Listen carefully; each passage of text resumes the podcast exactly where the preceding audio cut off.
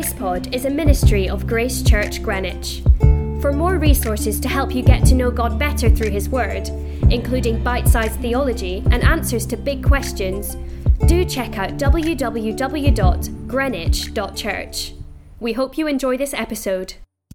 Welcome to GracePod, and we are in Exodus 19 and 20, and we um, are approaching Mount Sinai, and we're going to hear the Ten Commandments in a moment. And we come into this um, new section um, three days before the commandments are given, and the Lord calls um, to uh, out of the mountain, and He says, "You've seen Egypt, what I did to the Egyptians, how I bore you on eagle's wings, brought you to myself. Now, therefore, if you will obey my voice, keep my covenant, you will be my treasured possession." Um, and you'll be a kingdom of priests and a holy nation there's a couple things to say about this, aren't there? So right off the from the off, we see that rescue precedes um, law. So you have seen what I did to the Egyptians, how I bore you on eagle's wings. Now, therefore, if you will obey. So it's grace before obedience, and that is the gospel pattern everywhere. So there's no hint here that this could be sort of salvation by works. You didn't worship your way out of Egypt you didn't get rescued because you were so good at the Ten Commandments. Like I've rescued you first, but now this is what it entails. And I love, I love the um, description of I bore you on eagle's wings. Um, and of course Isaiah picks it up in Isaiah chapter 40 when I, um, um, those who walk with me will never grow weary. Those who trust in the Lord will never be faint. They'll raise up on wings like eagles. It's, it's deliberately the same language. And I love that. The song, strength righteous, we wait upon the Lord. Um, it's just a glorious picture of salvation because of course they didn't travel on eagle's wings. They walked and they, you know, they walked through the desert. They walked with no water and no food. And, but Moses gives this amazing, or God gives this amazing description of it as it was like you soared in luxury travel by eagle, you know, first class, um, above the heavens. You know, God, God brought you in style out of Egypt. So it's, it's a reminder of his grace and, and all that's come before in, in Exodus, the, the rescue before there's obedience called for. But when obedience is called for, there's this word if, which Christians have argued about and differed from. So if you will obey me and keep my covenant, you shall be my treasured possession. Yeah. And, um, this is uh, language which gets um, repeated um, in 1 Peter 2 and is applied straight uh, across to the Christian. So the Christian is is told, let me just read it from 1 Peter 2. Um, he's told, you are a chosen race, a royal priesthood, a holy nation, a people for his own possession. And these um, descriptions of Israel um, now get um, linked to us. And um, one of the questions we were batting around is, is, is there a distinction here? Because it's an if conditional phrase. If you obey my voice, you will be a kingdom of priests in chapter 19 of Exodus. And then in the New Testament, no, you are a royal priesthood. And is that a, a, a distinction between old and new? What were you going to say about that, Andrew? Yeah, I mean, I've, I've had lots of discussions about this. Is this is one of the things that you know, Christians argue about the relationship between the old covenant and the new covenant and how different are they? Um, and I guess you know, the, the wise person says that there are some differences and there are many continuities. And I think Calvin in, in the, his institutes has a whole chapter on the continuity between the old covenant and the new covenant, and another chapter on the discontinuity between the old covenant and the new covenant. So there's elements of both. I think one of the things about continuity is both Old Testament and New Testament have grace first before obedience. Second continuity is both Old Covenant and New Covenant require obedience. And in some ways, the blessing is conditional on that. It's not that you earn your place as God's people by your obedience but certainly disobedience, per- persistent disobedience would forfeit your place as God's people. And there's warnings about that in the, the New Testament just as much as in the Old Testament. You know, so in Galatians, Paul says, I, I warn you, as I did before, that those who live like this will not inherit the kingdom of God. And there's a description of various sort of unrepentant sins. Or Jesus says, I'm the true vine. If anyone remains in me, he'll bear much fruit. Anyone who doesn't bear fruit is just going to be cut off and thrown into the fire. So these warnings that it's not that you earn your salvation by your works, but if there's no obedience to me, you're going to prove that you're not actually saved people. So I think yeah, that that would be something that's the same in the Old Covenant and New Covenant. however, it might be there's also a bit of discontinuity. So, so on the point that they're the same, even in 1 Peter where they're told you are a kingdom of priests, straight after that, I think it's 1 Peter 2.11, they're told, well, given that this is your vocation, now live in line with it as sojourners and exiles, abstain from the passions of the flesh, and then as you keep your conduct among the Gentiles honourable, um, God will be glorified. So it's just, in some sense, it's not expressed in the same conditional way, but um, in both passages, it's underlined that you need to lean into your vocation, um, and you, you, can you cannot do your vocation. You, you can't be um, a, a, a, light, and you can't be a, um, a holy priesthood showing off God to the nations unless you're obedient. So I think I've heard some people just talk talk about the old covenant being conditional on obedience and the New Testament being unconditional. And I'd reject that dichotomy altogether. I think there's the condition of repentance and the condition of of a life that is fruitful that shows that you trust the Lord that saved you is is essential in both Old and New Testament. And there's warnings, you know, about what will happen if you turn your, your back on God in both Old and New Testament. But it might be that there's a bit more confidence in the New Testament than in the Old because, um, like r- right in the first five books of the Bible, um, Moses is going to tell us how the story is going to run and that Israel as a whole will turn their back on God and they'll break his covenant and they'll be sent into exile.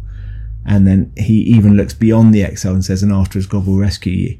So even as he says, if here, there is, you know, Moses knows and the, the first five books of the Bible will, will underline it is not going to go well actually for the people as a whole.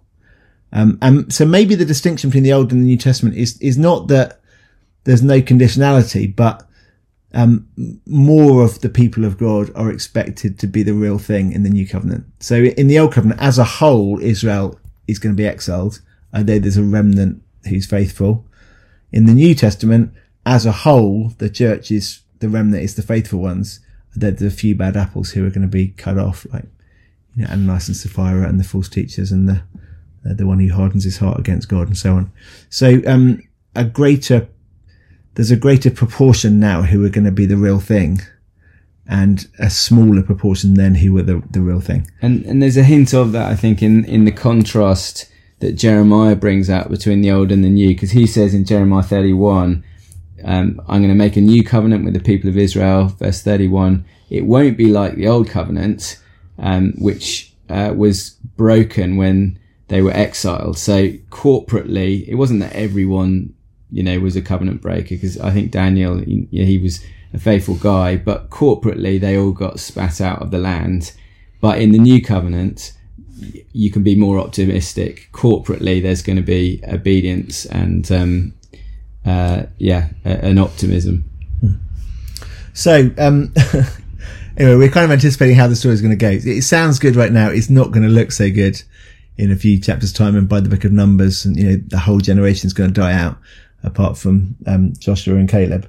So, but um, nonetheless, the paradigm is the same. That you've been rescued God wants you to be his people. To be his people will entail living faithfully to him. And that, that's the, that's the introduction to the Ten Commandments. Commandments given to a rescued people, but that nonetheless require, entail obedience.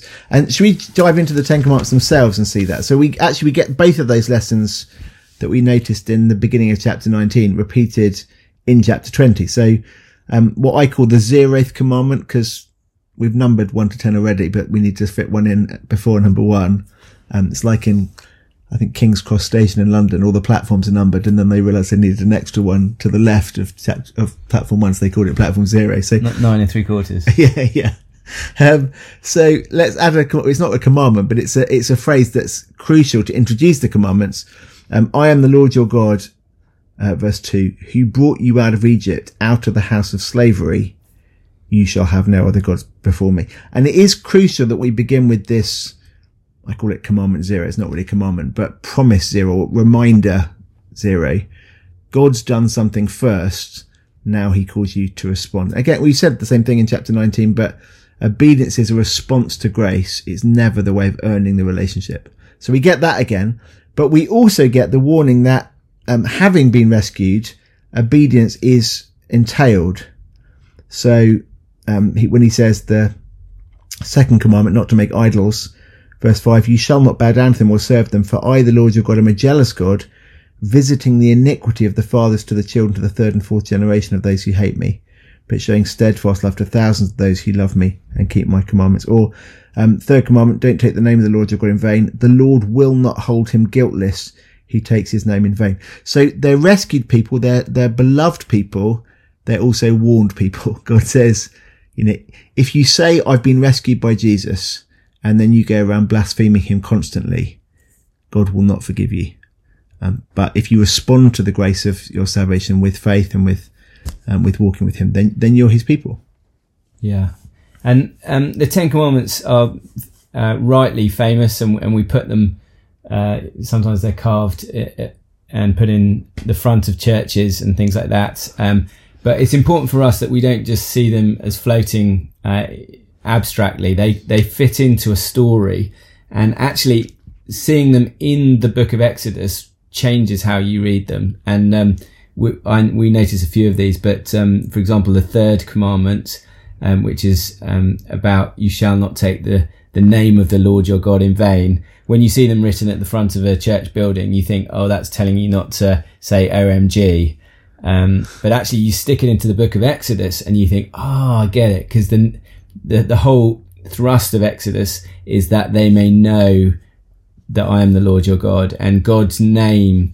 Uh, he wants his name to be known and honored across the whole world. And this so, is the, the I am who I am name, the, the promise keeping name of the, revealed at the bush. And so it's not, it's not weird then that one of the commandments is that God wants his name to be held as very special because he wants his name honored and known across the world and, and God's people must take a lead in, uh, treating his name as holy. Do you want to show some other connections with Exodus? Yeah, I think, I mean, even you should have no other gods before me. Um, I mean, in Exodus, we keep seeing God versus the rival fake gods.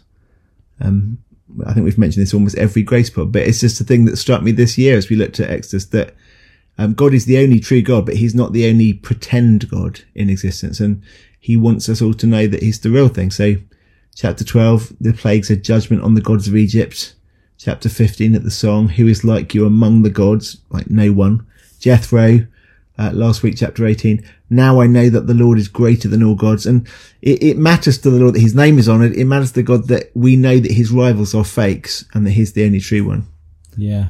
And even, um, say the fourth commandment, um, remember the Sabbath day on it, you'll not do any work, including, um, servants. Um, I mean, that's a wonderful gift from from God that we can be a people who rest. But imagine how it would have sounded in the ears of people who had been slaves for uh, under Pharaoh, and you realise, oh yeah, this is this is a good law to a people who have been slaves.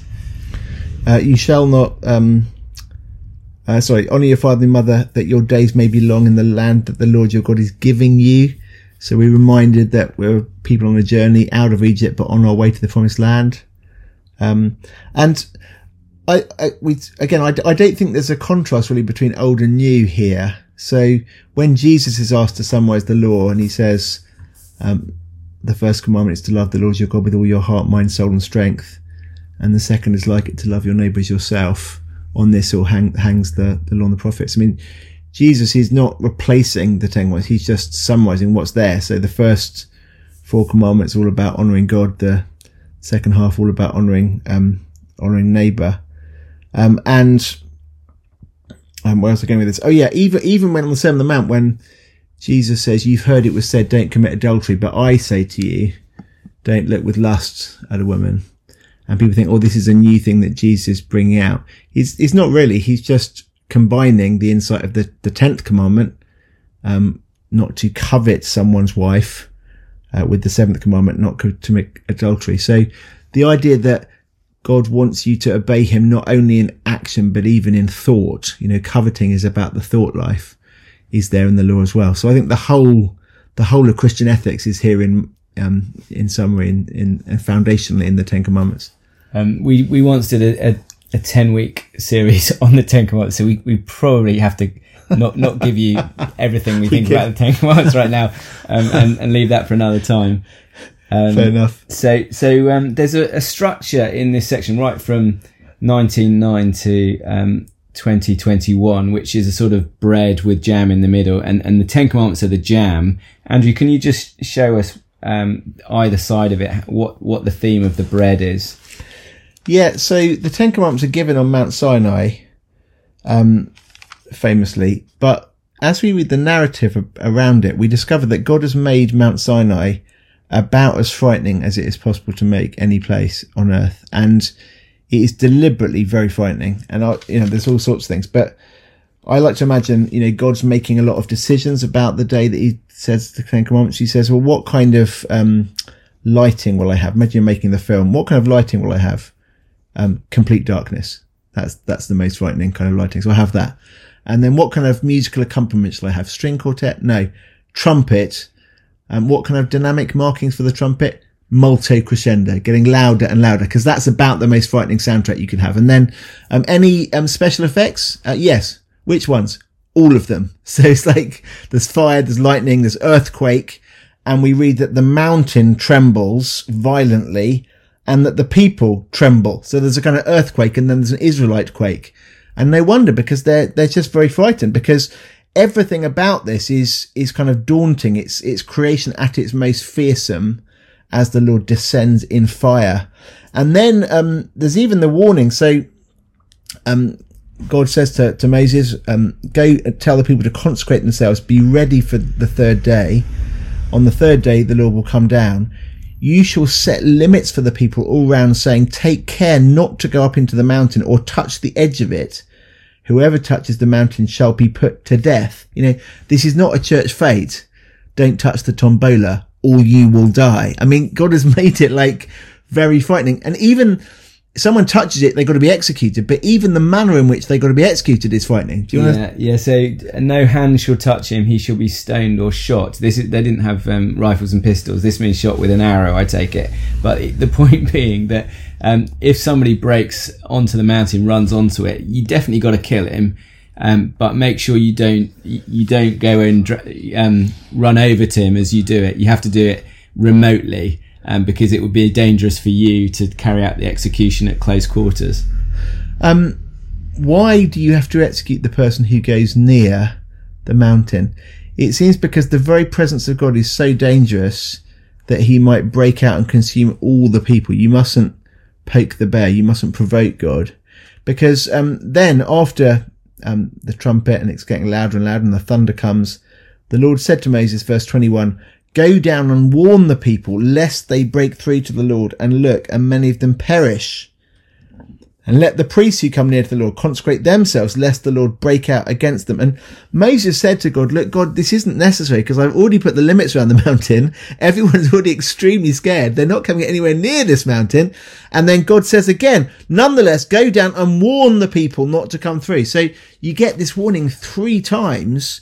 You will die if you touch this mountain that God is thundering from. So it, it's just very frightening. And then this is confirmed because the other piece of bread, the other side of the jam, the close of the sandwich, after the Ten Commandments come, we read verse 18 of chapter 20.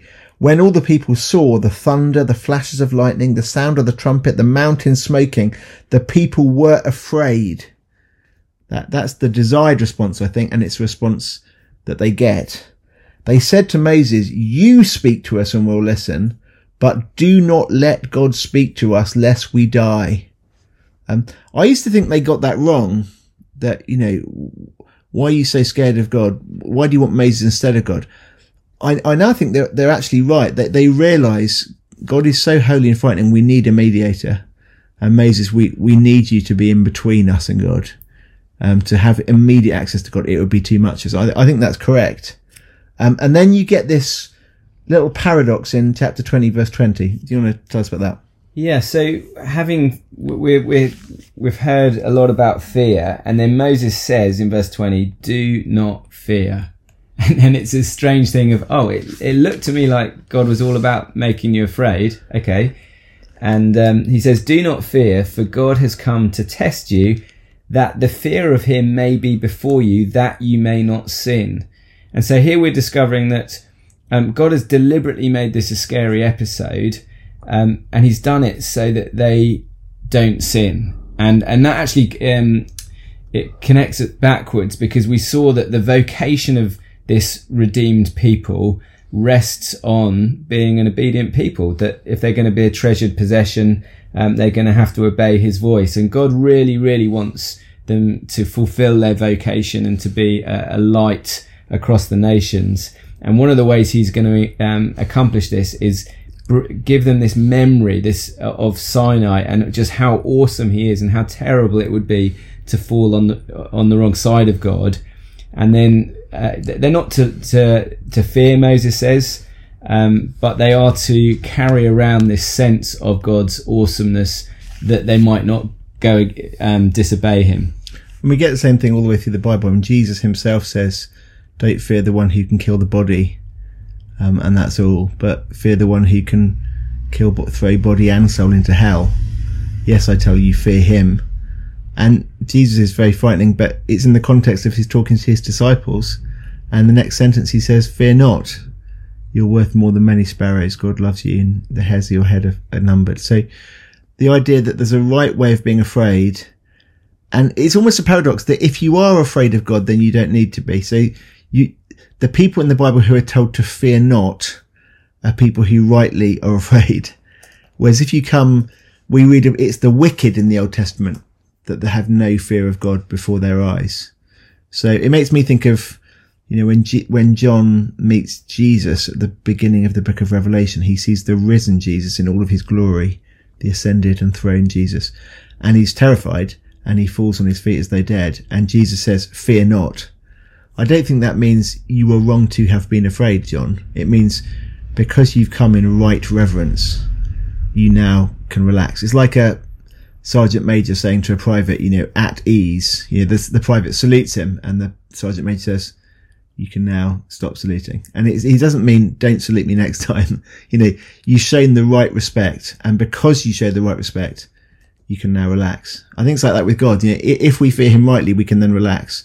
But it's if we're complacent with him that we're in real danger of, of drifting and taking his word lightly. And th- this whole Sinai experience is designed to banish complacence. And that, complacency. That, that dynamic fits precisely with um, Psalm 25. Um, where in verse 14 we're told the friendship of the Lord is for those who fear him. So it's not that intimacy and fear are opposites. They, they go hand in glove. So if you're, uh, if you're someone who's very, very fearful of the Lord, you will be one who's very, very close to Him and, and deep, mm. close in friendship. Um, they're not opposites at all. And and sometimes um, the idea is given that oh, Old Testament God's all about fear, New Testament God's all about love. Um, if you had to plot levels of fear between old and new, how which way do you think the graph yeah. would go, Andrew? that is an excellent leading question. Um, there's a particularly there's a passage in Hebrews 12 where Mount Sinai is contrasted with Mount Zion, and um, it, it is a contrast, and there's no doubt that Mount Zion is better. So Mount Mount Sinai is a gloomy mountain, and Mount Zion is a party with the angels celebrating and feasting. So you know you'd rather be in a party than in a day of gloom. So it's definitely better, but it's not less frightening. So he says, you haven't come to Mount Sinai, you New Testament Christian, you come to Mount Zion. But then he says, you know, the Lord shook the earth at Mount Sinai, but he's going to shake the heavens and the earth in Mount Zion. Um, there, there, was fire on Mount, on Mount Sinai, but God is a consuming fire. God himself is the fire on Mount Zion. Um, and, you know, they were in, they would have been in real trouble if they disregarded God's word in Mount Sinai how much less will we escape if we refuse him who warned us from, from heaven on Mount Zion? So in Hebrews chapter 12, it's, it's a compare and contrast. Mount, Mount um, Zion is better, but it's, it's even more frightening. The stakes are even higher.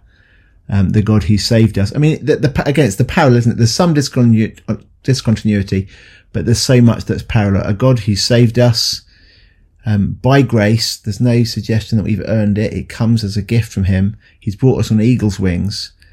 But now it really matters that we live rightly in relationship with him. He's not a, he's not a God to be taken lightly. And if it's true that, as Psalm 25 says, that intimacy and fear belong together, actually both of these get ratcheted up in the new covenant. So mm.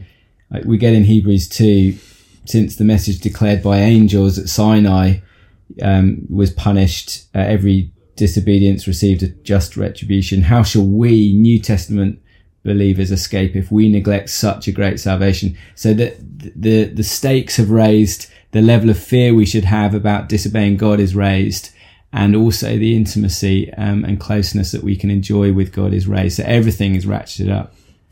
Um, some of some people in Grace Pod will have come across the book by Mike Reeves, um, uh, "Rejoice and Tremble," which is about the fear of the Lord. I think we recommended it at Grace Church a couple of years ago. It is an excellent, excellent book that explores this theme, and would very strongly recommend it.